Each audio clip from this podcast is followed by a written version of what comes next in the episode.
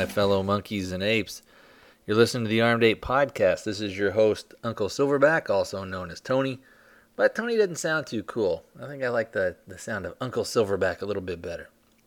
Anyway, as you guys have uh, noticed, it's been a while since I've done a show, and I'd like to thank you guys for sticking around, those of you that did. Um, I, we were we had gone to California on vacation, and then we got back uh, from there, and then my daughter was off on spring break, so didn't really have too much time uh, to do a whole lot or be able to get some time to finally sit down and and uh, record a show. By the way, today is what is today? Sunday, the 10th of October, and it's 2010. Uh, we did get a, a, couple of voicemails that I'm going to go ahead and play, and I'll do that a little bit later in the show. Uh, before we get too far in, let's go ahead and do the contact info. If you want to call in, uh, like both Eric and Ken did, who we got our uh, voicemails from today, you can feel free to do so at area code 206 339 3266. Uh, again, that's uh, area code 206 339 3266. And you can leave a message there. Uh, also, like I've said in the past, if you want to do a review, feel free to do that. There is on each call a, t- a five minute time limit. I have yet to have anybody go over the five limit, five excuse me, five minute time limit.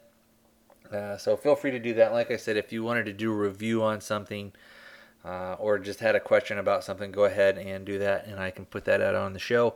And if I don't know the answers, uh, I'm sure we've got one of our listeners can do it, and they can either uh, again call in or they can do an email. So if you want to send me an email, the easiest way to do that is to go to thearmedape at gmail.com. Uh, again, that's all one word, thearmedape at gmail.com, and you can send me that. Uh, also, if you've done a uh, review, either written or you've recorded one that you want to use for the show, and it can, again, it can be on anything. It doesn't have to uh, be on something that I've talked about. Um, you can go ahead and email me that stuff, and I'll go ahead and put that on the show for you. All right, let's see what else. Oh, we do have the uh, I, I, do have the Facebook page. Also, if you want to follow me on Twitter, you can do that on Twitter. It's Armed Ape, all just uh, not the Armed Ape, but just Armed Ape, uh, and you can follow me there if you want. I haven't been doing too much with Twitter lately. Um, I know there's a way where I can set stuff up to where if I post something on uh, the Armed Ape fan page or something, or just on my regular Facebook page, which is just if you look under Tony Brown, you can find me there. Um, and if you want, you know, go ahead and give send me a, a, friend request with that. I again, I don't do too much with it. What I hope to do is like I've started to do on the fan pages, put some pictures up and do some things. Um, I had put some pictures up of those pants that I had recently got, those insulated uh, Swedish military surplus pants. Anyways, if you want to contact me, that's how you do it. Let's go ahead and we'll play a voicemail from Ken, and then we'll follow up with the one from Eric. And as you guys know, uh, Ken had gone into the military, he listed into the Army, and he just got through with basic, and now I think he's been put in charge of the entire Army, which is going to be good.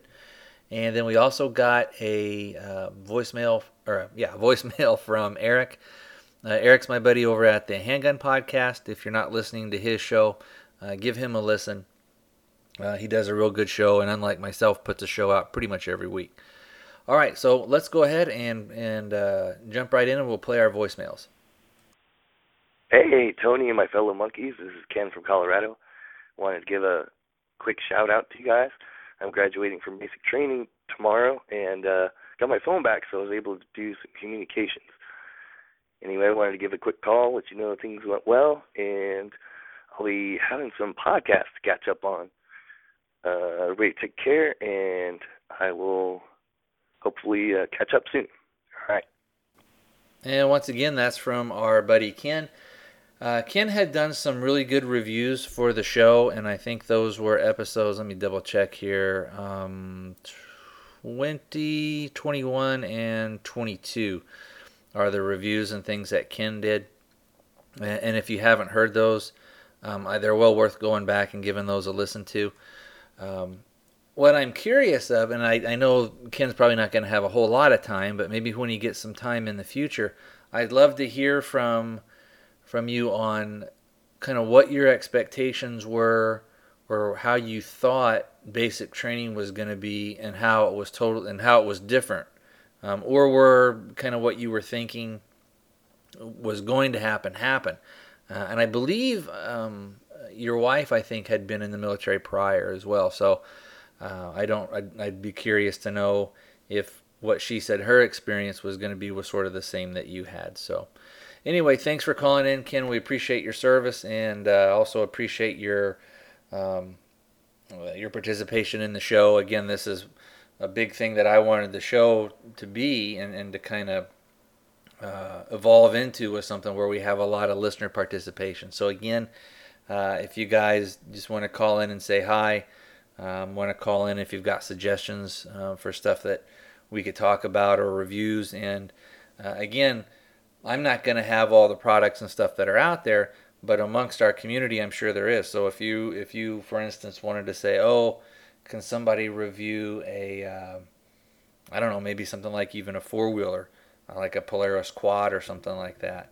Uh, you know, I don't have one, but I'm sure there's somebody out there that does that could go ahead and do a review for us. All right, let's go ahead and hear our next voicemail. And this is from my buddy Eric over at the Handgun Podcast. Hey, Tony, this is Eric. Uh, quick message for you on the Armed Ape podcast. I'm listening to the episode where you talked about, uh, not hatchets, I'm sorry, tomahawks at the beginning. And as you know, I've, I've got a little bit of a reputation for being a gun snob. The problem is that happens with just about anything. Is I always want what I perceive to be the best or the coolest. Uh, really what it is is I have this unfortunate thing where I'm Madison Avenue's dream come true. If you market something effectively, I want it.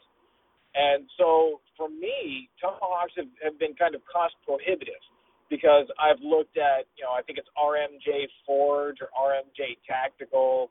Uh, there's the Battlehawk made by GG&G, which quite frankly I don't like as much as the RMJ unit. But they're a couple hundred bucks a piece. And you know, for some reason, I can justify a larger price on a flashlight or on a pocket knife, but on a tomahawk that I'm not going to use all the time, I have a real hard time justifying that kind of money. So one of the things that I've found, because I've I've been tempted and tempted because they are cool. One of the things that I found works for me is instead I use kukris, and you can get them from like God House or Kukri House any number of websites if you do some searching. Quite honestly, I think they're all coming from the same place. But uh, basically, a really big forward curved knife, usually about a quarter of an inch thick. They work really, really well um, for any chopping, hacking, stuff like that. If you're chopping into a larger piece of wood, what I like about it is it also works as a pry bar once you're in there. I feel it helps split the wood on a camping trip even better. Um, maybe you don't have a camp shovel, but, you know, maybe you need to dig a hole, you can do that. And I found that for my practical applications, a kukri is far far cheaper. You know, anywhere from twenty to fifty bucks, depending on what size you get, and uh, and really really utilitarian. I dig them a lot. Uh, they're heavy. That's the one negative I would say if you're trying to pack light, do you know light gear a kukri isn't the way to go because you know quarter inch thick piece of steel, uh, typically made from truck springs, so they're really resilient, but uh, but they're heavy. So anyway, uh, just throwing that in as some thoughts as uh, a viable alternative, and I'm looking forward to checking out the uh, tomahawk that you specifically mentioned on your show. I'll, I'll be giving them a look. So thanks. Talk to you later. Hey Eric, thanks for sending that in. Would love to hear from you guys. Uh, like I said, I'd love to hear from you guys. So anything, uh, either if it's just a little thing like Ken did, saying kind of how he's doing, or if it's a thing like Eric did, which he's kind of giving some recommendations. Uh, love to hear from you guys. Again, that's what we want this show to be about: is have uh, some good audience participation. Now, a couple of things with what Eric said, and one of those, uh, the tomahawks that he had mentioned, uh, was RMJ Tactical. And while those are really cool looking, There are they're just hideously expensive uh, from from my point of view. Um, those are I looked I went on their website and all the companies that I'm going to mention. I'll go ahead and do a link to in the show notes so that you guys can go and, and check out those sites. But it's RMJ Tactical. Their Tomahawks went from uh, about 375 to 475, and then you probably would need to throw in shipping on top of that. Uh, so realistically, you could end up paying $500 for a tomahawk. Um, for me, ugh, boy, I, I, would never do that. You know, maybe if I won the lottery or something like that, and and where money wasn't an object, or if somebody was going to give me one as a gift, of course I would take it. But uh, 500 bucks is just way too much to spend on a tomahawk. Then if you go down and you look at that GG&G, um, I think theirs was around 260 uh, and then again plus shipping. So uh, you're you're looking at getting close to three hundred dollars. And again, for me, uh, that's coming out a little bit too much. I mean, if I was going to pay that much, I would actually probably be um, having a custom one made. Uh, from a uh, uh, from a blacksmith, a guy who specializes in that. Because if I was going to pay that money, I could get that guy to make me pretty much whatever I wanted. Um, so, but if we're looking at those tomahawks, and you know, before I jump into that, let's talk a little bit about what he had mentioned at the end, which was the kukris. Now, some people will uh, pronounce it uh, kukri. There's there's different things. I've always kind of called them kukris. Uh, they're kind of a combination of a. You would see it almost more as like a um, machete, uh, axe type thing. And what he's talking about is it, it does have like a kind of a, a, a swelled belly. So it, it, almost is sort of a, uh, if you were looking at one and holding one up in front of you, uh, it kind of, think of it, it kind of curves in after the handle, it sort of curves in to the left and then it curves out again and comes down to a point, and that part where it curves out again curves out to the right is kind of going to be the belly. And that's what a lot of people will use for oh chopping tasks, things like that.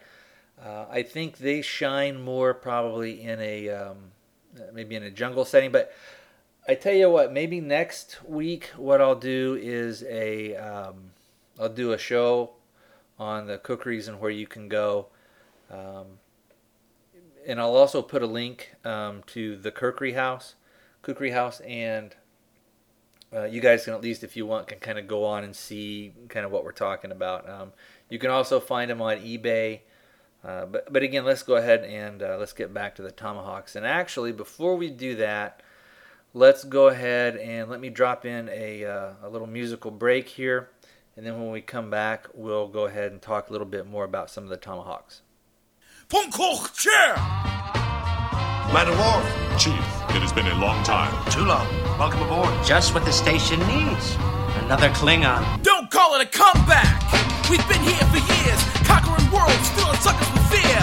Cruising along in my Klingon bird of prey, waiting for Judgment Day dominion.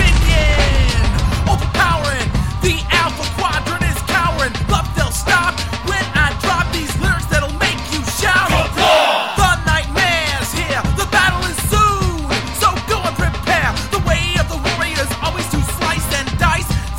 Paying the price. I'm gonna knock you out.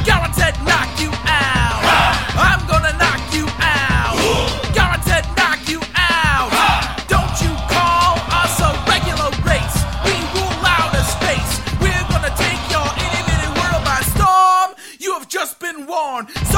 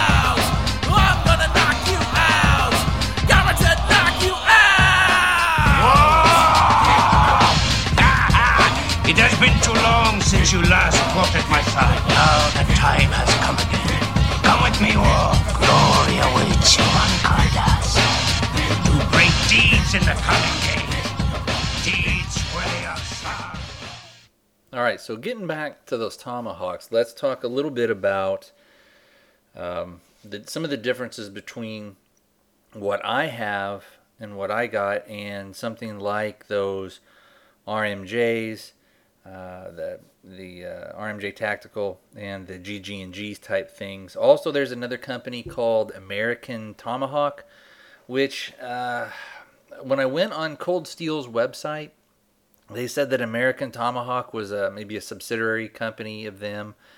So that may be like a separate division where they do things a little differently. They may use different steels, things like that. Um, but speaking of cold steel, most of you guys are going to be aware that they make knives and axes and hatchets and all the kind of stuff and swords and uh, they have a lot to do with blade stuff. So, and a lot of their stuff is pretty affordable. Um, I've got a couple of things from Cold Steel, uh, and uh, we can talk a little bit more about that maybe on a, on a different show. Um, if you look at, well, let's just talk about price of some of the Cold Steel stuff.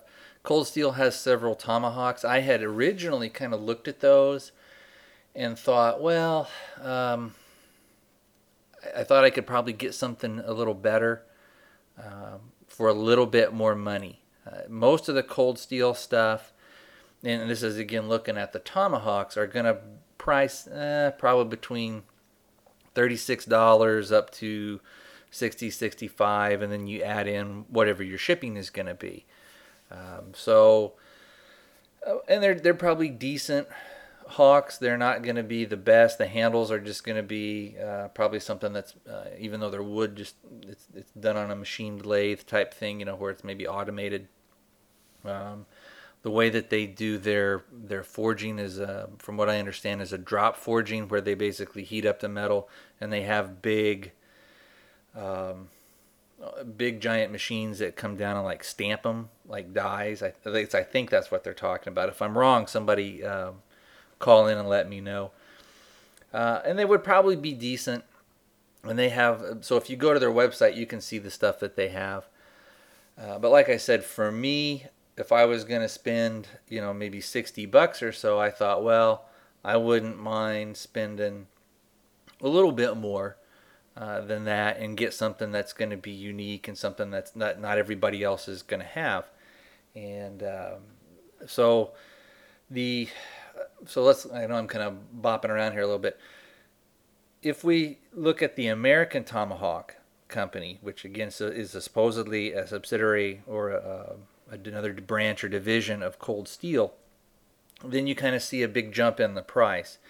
And you're going up from, oh, I think the cheapest one on their site was about $130 up to uh, about 310 and then of course you'd have uh, you'd have um, shipping and stuff added on top of that and they look decent but again um, for that entry price for that $120 $130 or so excuse me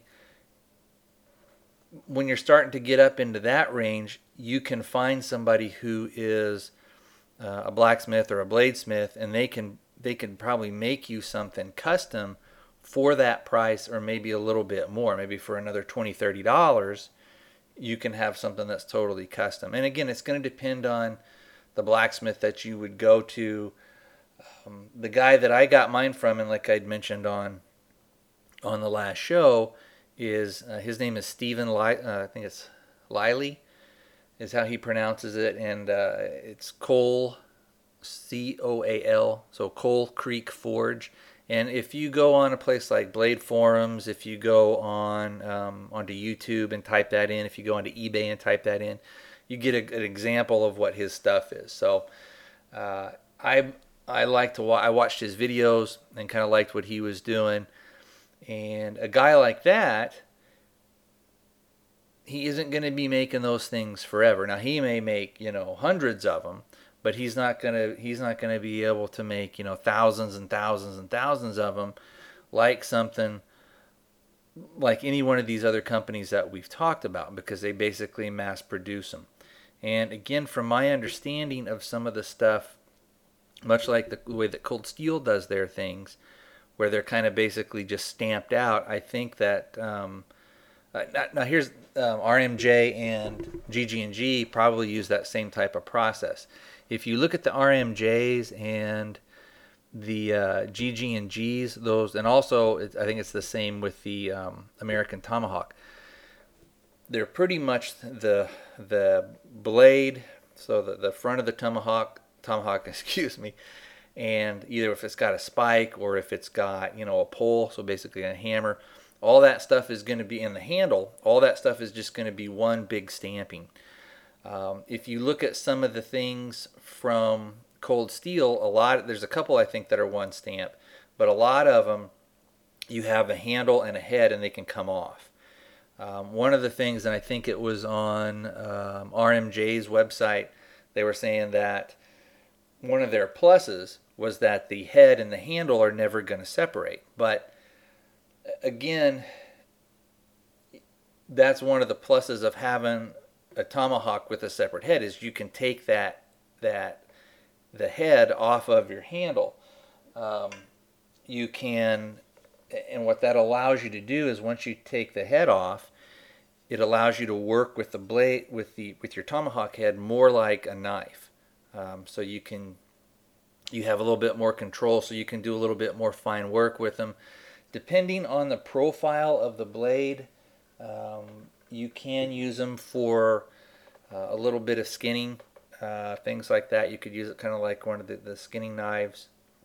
Um, if you look at some of the stuff that um, some of the um, Inuit tribes up in Alaska and stuff used to use, they had it was a real curved, almost like a cleaver looking thing that they would use to skin stuff out.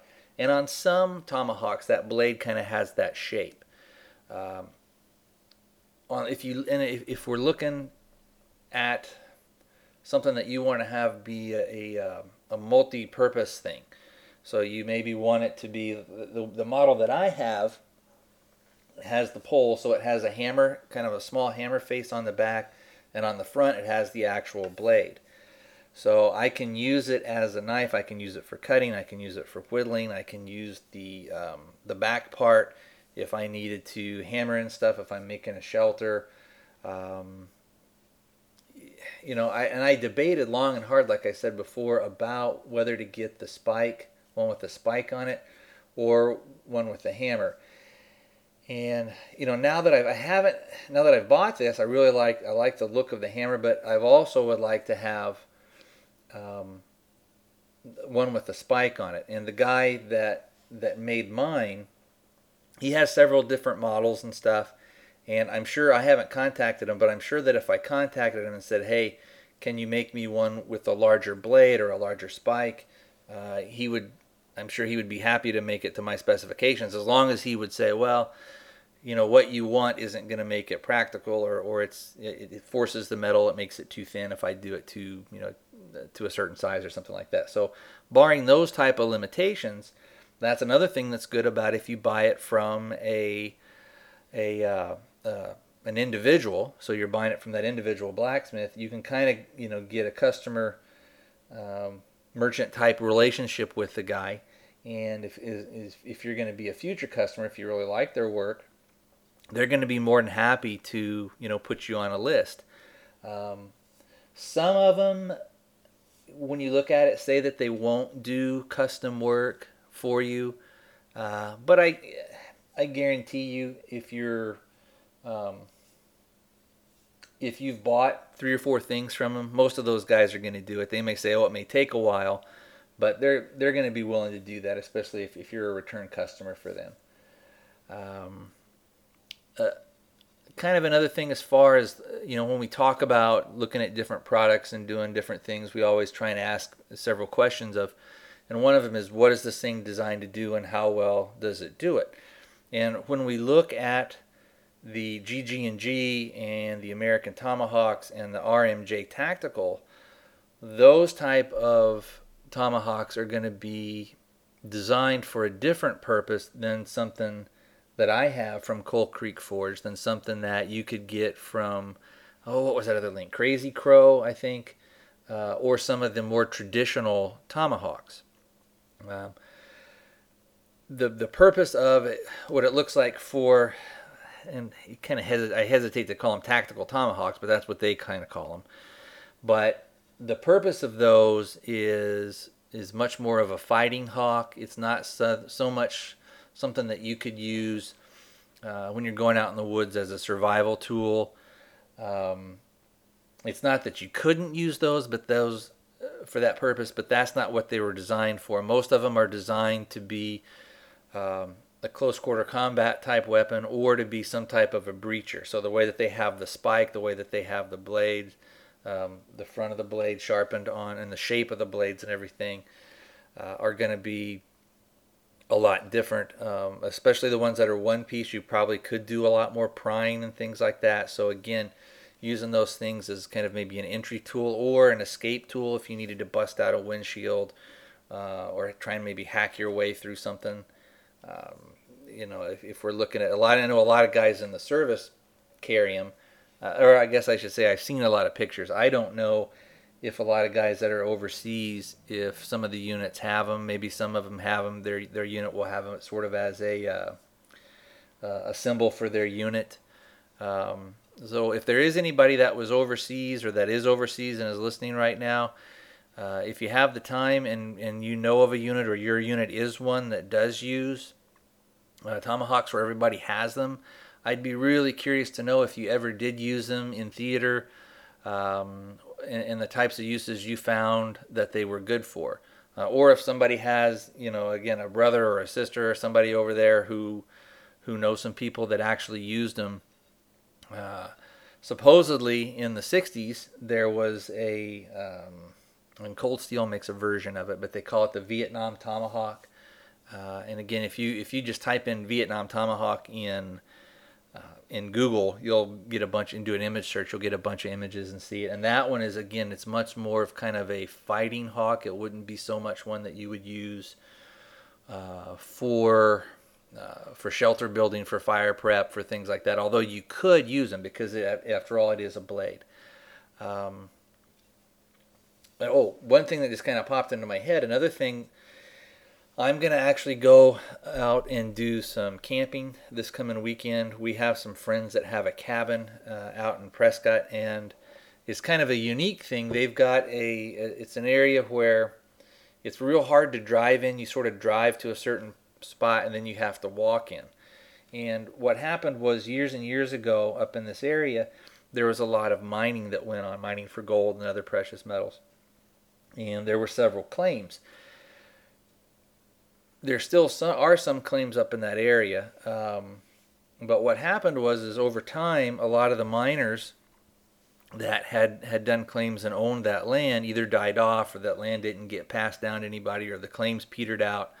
Um, I think for a claim to still be valid, you have to um, show that you're actually going up there and actually mining on the land, or you can lose. You don't have to produce, but you have to show that you're actually going out there and doing something. So, anyway, what had happened is these people that we know, their uh, I think parents or, or and these people are older people, so their parents back in the I want to say late 40s, early 50s acquired some land up there, and there was three families, and they acquired about 20 acres.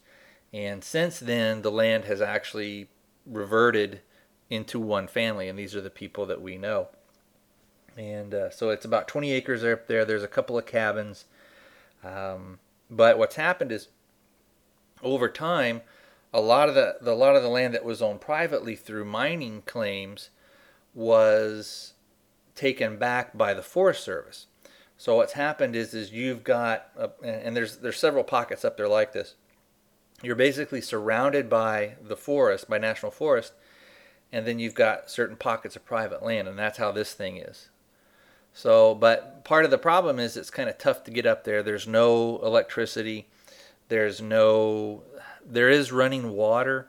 Um, what they do is they have a uh, up on a hill. They have a, a big water tank, and then they've got a pump that goes down from a creek and pumps it up to this tank, and then it gravity feeds back down to the cabin. Well, it's a real slow trickle, but the problem is, of course, as most of you guys know, is it's not like it was, you know, a couple hundred years ago, where you could pretty much drink out of the stream and you'd probably be all right. Um, the water that comes into that cabin, while it would be good to use, um, maybe in the toilet or maybe to kind of rinse some some things off or use as wash water, isn't going to be that great. You're not going to really be able to brush your teeth with it. You're not going to be able to to uh, drink it straight unless you filter it.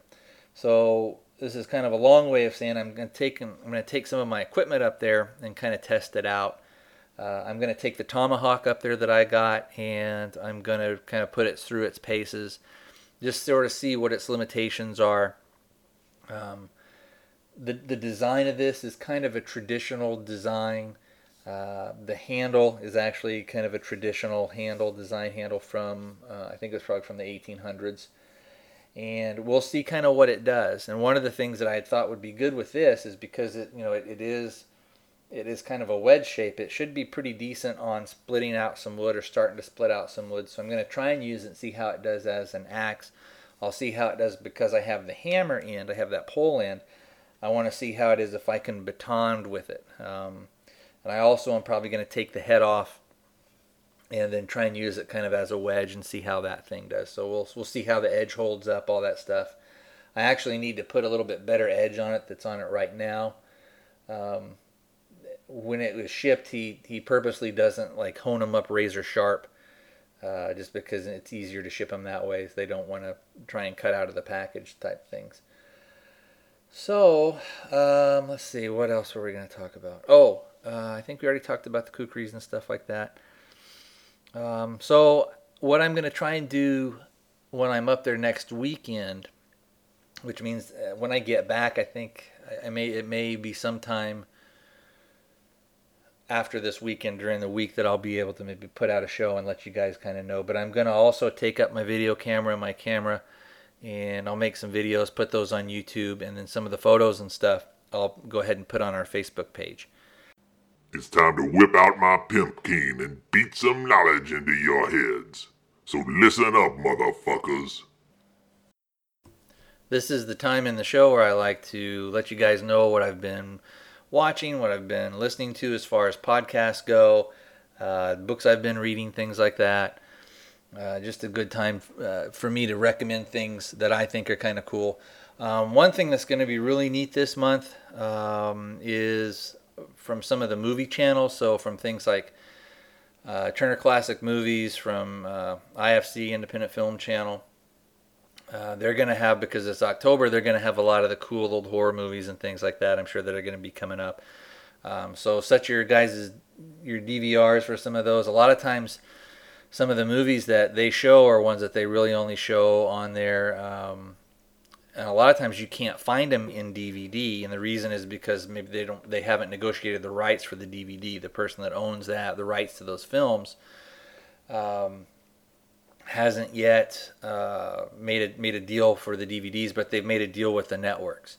Uh, so movies like I was a, um, I think a teenage werewolf, and some of the other things like that, the old classics that you would think, well, surely those things are are uh, are available on DVD. Well, they're not. Now, I came across that tidbit of information when I was listening to one of my favorite podcasts, which is the B Movie Podcast. Uh, and that has Vince Rotolo as the host, and he's got a co-host Nick Brown. And I always f- kind of forget to mention, but Nick is also an author, and he has a, a, book series called Werewolf for Hire.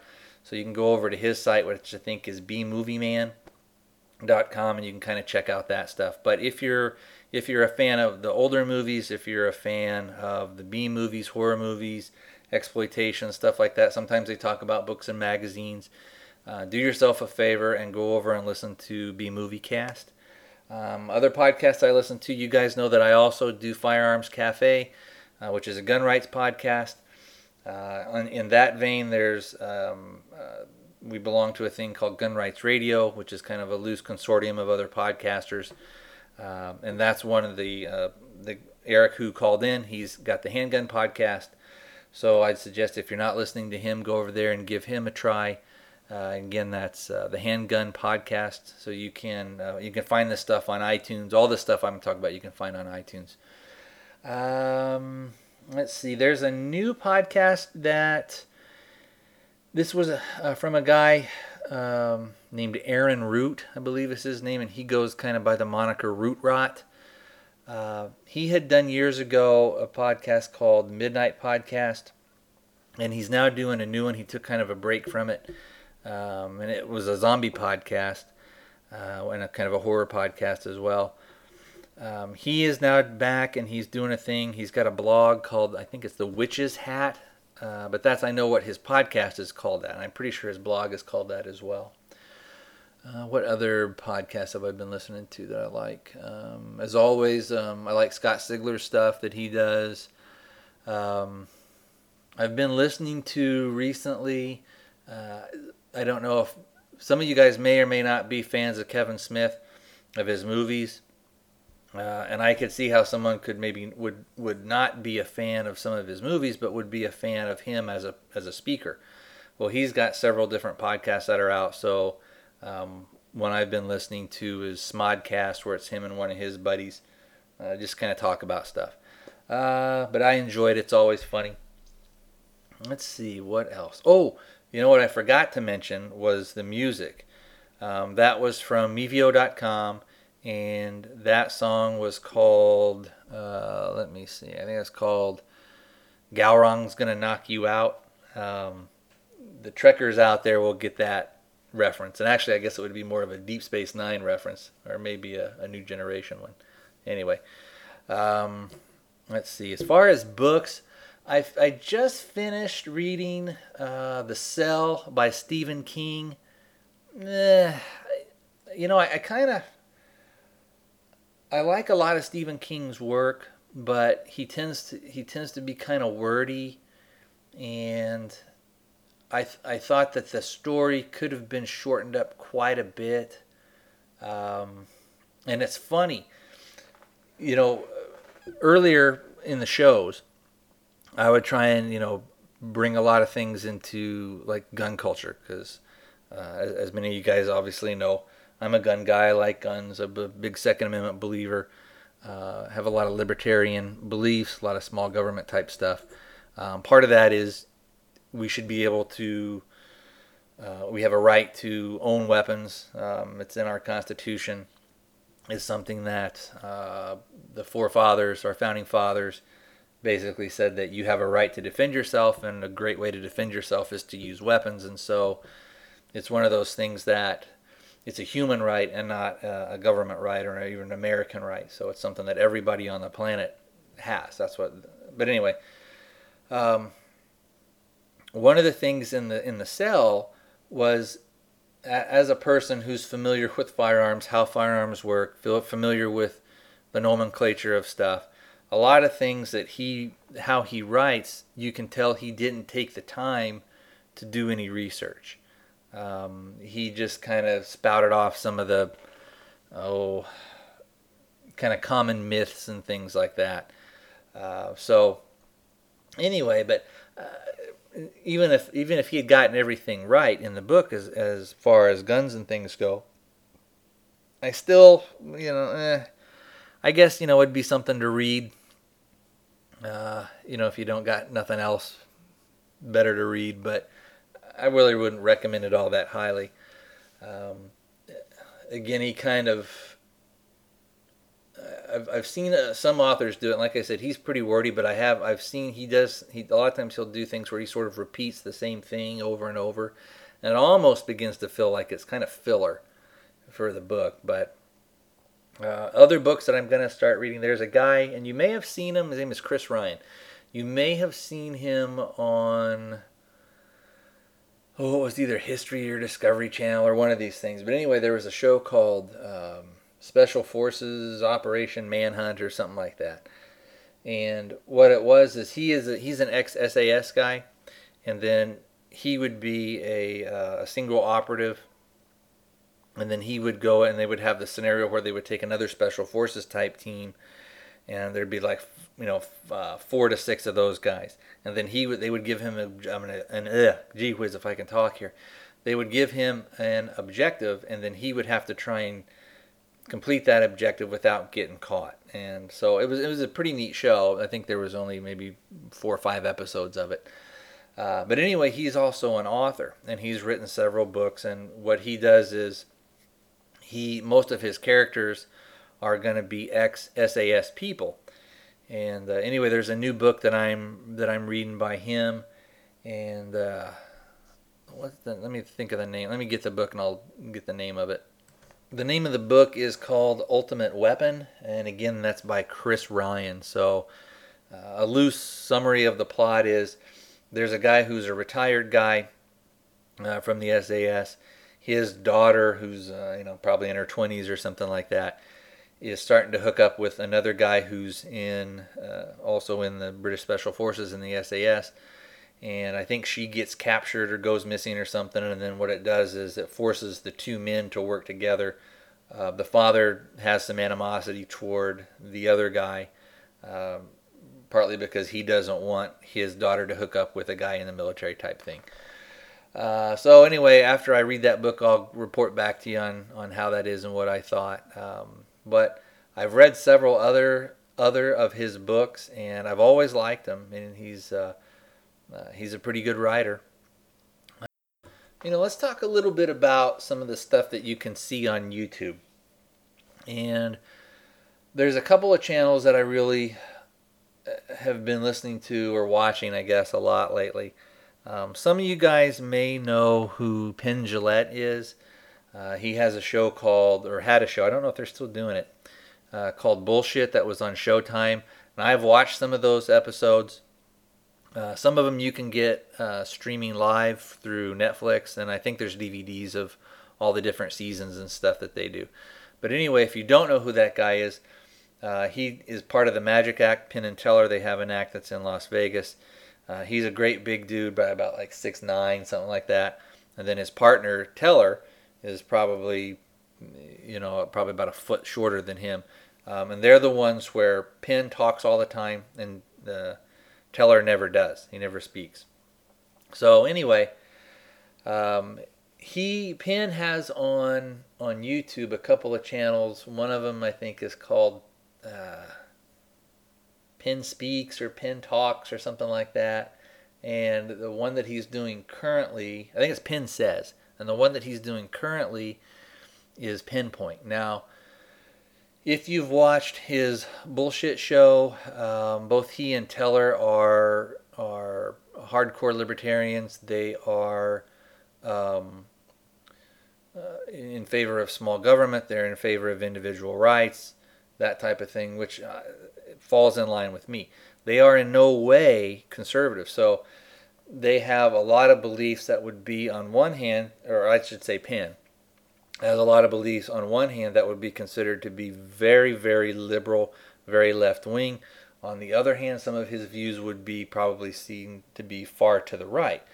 But the reality is, a lot of that stuff and a lot of things that he talks about, uh, which I find very interesting, uh, are a lot of times are based in kind of that libertarian belief. You know, the belief in small government, the belief in the right of the individual, which also comes with the responsibility uh, to that individual. So if you and I, if we have individual rights and we have uh, certain things that we we should that we are capable of doing, then we also need to we also are shouldered with an equal amount of personal responsibility. So if we are free to, to do certain actions, then we also have to accept that responsibility of taking those actions. And if there are consequences for, for what we've done, uh, then that's that's on us. It's not somebody else's fault. We don't look to other people to solve our problems. We don't look to blame others for our own actions. So anyway, he does a lot of uh, he's got a lot of videos on there. A lot of them I find really interesting. I don't agree with all the stuff that he says and all the stances that he takes, but I do find him to be quite interesting. Um, he's gone on very conservative shows like uh, Glenn Beck. Um, he's gone on very li- what you would call very liberal shows like uh, Olbermann. Um, so anyway, it, I find him interesting.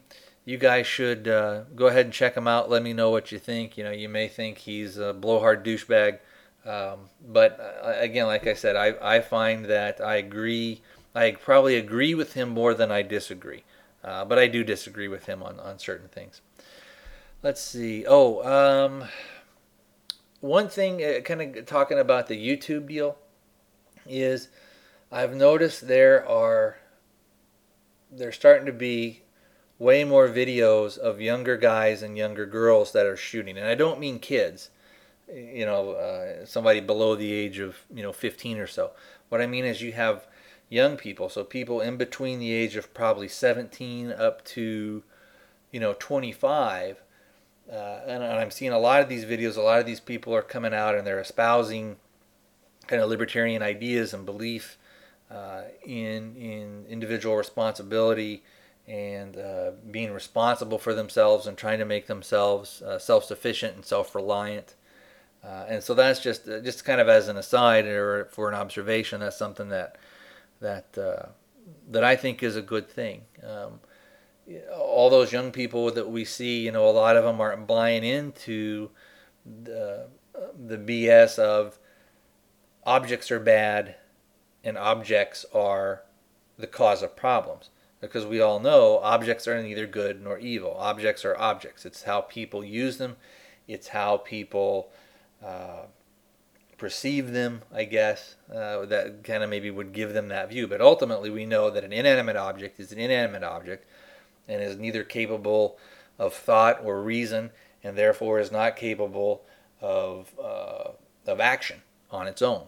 Uh, so, you know, a gun is no is not bad. A stick of dynamite is not bad. Uh, how it's used, it can it be used uh, in a bad way by a by a uh, unscrupulous person? Of course. Uh, so, anyway, um, what else? There was another one of a kid. Uh, he's a young guy, but I, I kind of like his videos. They're a little herky jerky sometimes, but I, I like him. Um, what's his thing? Uh, Lover of Freedom. Let me, you know what? Let me double check real quick. All right, his thing is actually called. His channel is called Lover of Freedom 76, spelled capital L U V R and then of freedom is all in lowercase, and then seven, the number seven six. Uh, just interesting, uh, interesting channel. I like him. He's a young guy, um, and it, like I said, it's just it's good to see that a young guy's out there and is thinking about things. And uh, you know, if I actually sat down and talked with him, would I agree with probably all his philosophies? Probably not, but um, at least he's thinking in the right direction. He's thinking about being prepared uh, and, and, taking care of himself in the future. Uh, there's another guy that I like that I've been watching lately, um, and his channel is Mr. Lock and Load. again, agree with a lot of the stuff he says, not all of it. Uh, you know, what's that old saying? You take the take the meat and throw away the bone. Uh, you don't have to agree with somebody 100% to be able to watch them or listen to them. I'm sure a lot of you guys out there don't agree with me 100%. Uh, my tastes and things are like, ah, that guy's out of his mind. But that doesn't mean that I'm wrong on everything. Doesn't mean that I'm right on everything either. So uh, we're all different. We've all got our own opinions. And uh, let's see what else. I think that's. Oh, there was one other thing on YouTube, and I thought I just thought this was a neat, um, a really neat way that these guys did uh, some drills. The name of the channel, and this is kind of a long one. It's the man from Gallifrey's channel or something like that. Anyway, um, what what what he has, and I'll, let me spell it out. It's capital T H E, capital M A N, capital F R O M, capital G A L L I F R E Y. So the the first letter in each word is capitalized, and it's all one word. So if you typed it in, uh, T H E M A N F R O M G A L L I F R E Y, and then you can go over and kind of check out some of his videos. He did a thing where he was with uh, one of his friends or something, and what they had, what they were doing is they had a target that was about 20 feet away, 21 feet away, and so they were doing the Tueller drill, and he would have a, the other person they had on the target. It was uh, the ground was snowy, but the target was like on a sled type thing, and they had a rope tied to it. And so what they would do is the one guy would start running, and and he, he would pull the rope, and so that would cause the target to come at you, uh, which I thought was really neat. And then they would draw on fire and do whatever, and they had kind of several different variations of that. But what I thought was really neat about that is because the target was moving at the speed of that the person would be running kind of in that environment. So I, I just thought it was a really neat idea. Um, but so again, if you want to go and check that out, he's got you know a few other videos and some movie junk on there. But again, he's, he's they look like younger guys that are out there practicing with their firearms. Uh, you know, at least they've they're they've been inoculated against the fact that you know objects aren't bad. So a firearm is not bad. Um, I think that's about it for YouTube. If there was anything else I was trying to think of, um, not so much right now. I think we're going to go ahead and call it into the show. Uh, again, thanks you guys for sticking with me. Uh, if you're if you're also a listener to Firearms Cafe, I'm going to try and do a show this week. Uh, when I get back from camping this weekend, I'm going to try and bust. Oh crap! I'm going to try and bust out another show uh, on how the tomahawk did. Like I said, I'll have some videos. Hopefully, I'll have a few more videos on on um, how that tomahawk worked and uh, and whatnot. One of the other things that I'm going to take up there with me is I have the um, Katadyn, or some people call it Katadyn water filter, and it's actually the pocket version. It's, it's called the pocket, and it's got a ceramic filter that's impregnated with silver, and it's got a little float thing, and then you you pump it through and it forces the water through that filter and then basically filters out a lot of the bacteria and stuff like that that's in there. Um, it, it filters down to what is it? Uh, two microns, something like that, 0.02 microns.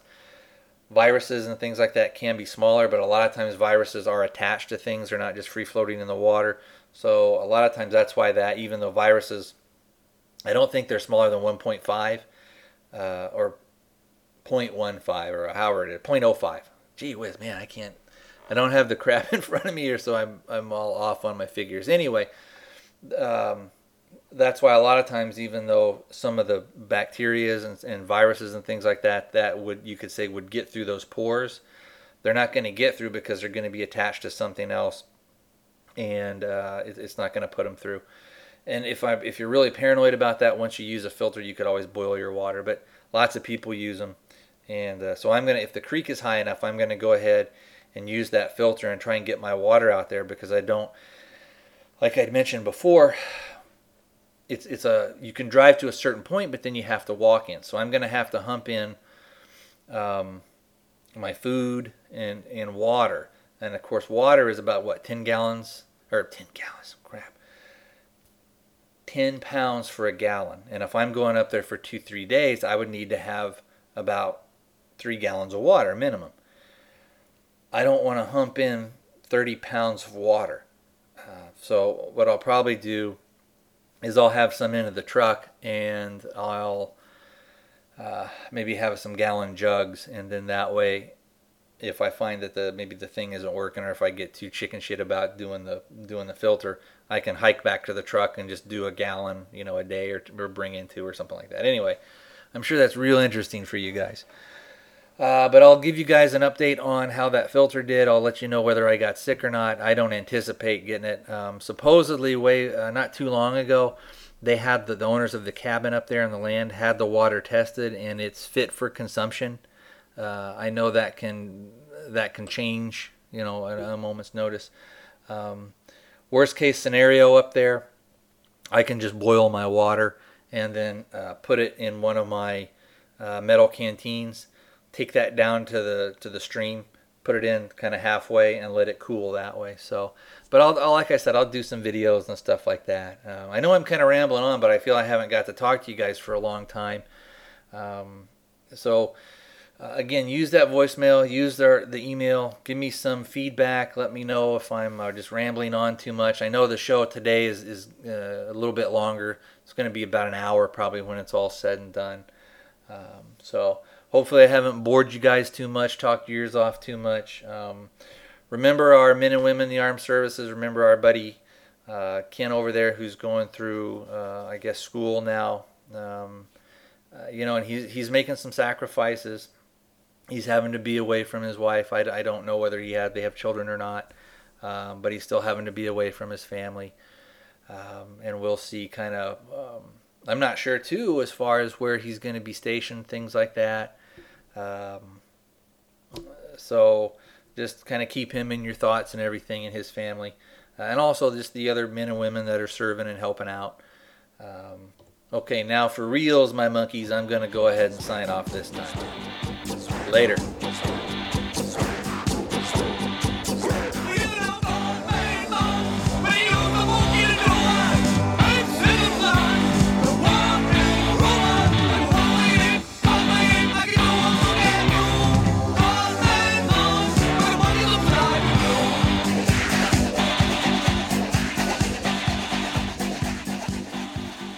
This guy's got a monkey scrotum and he's bragging about it.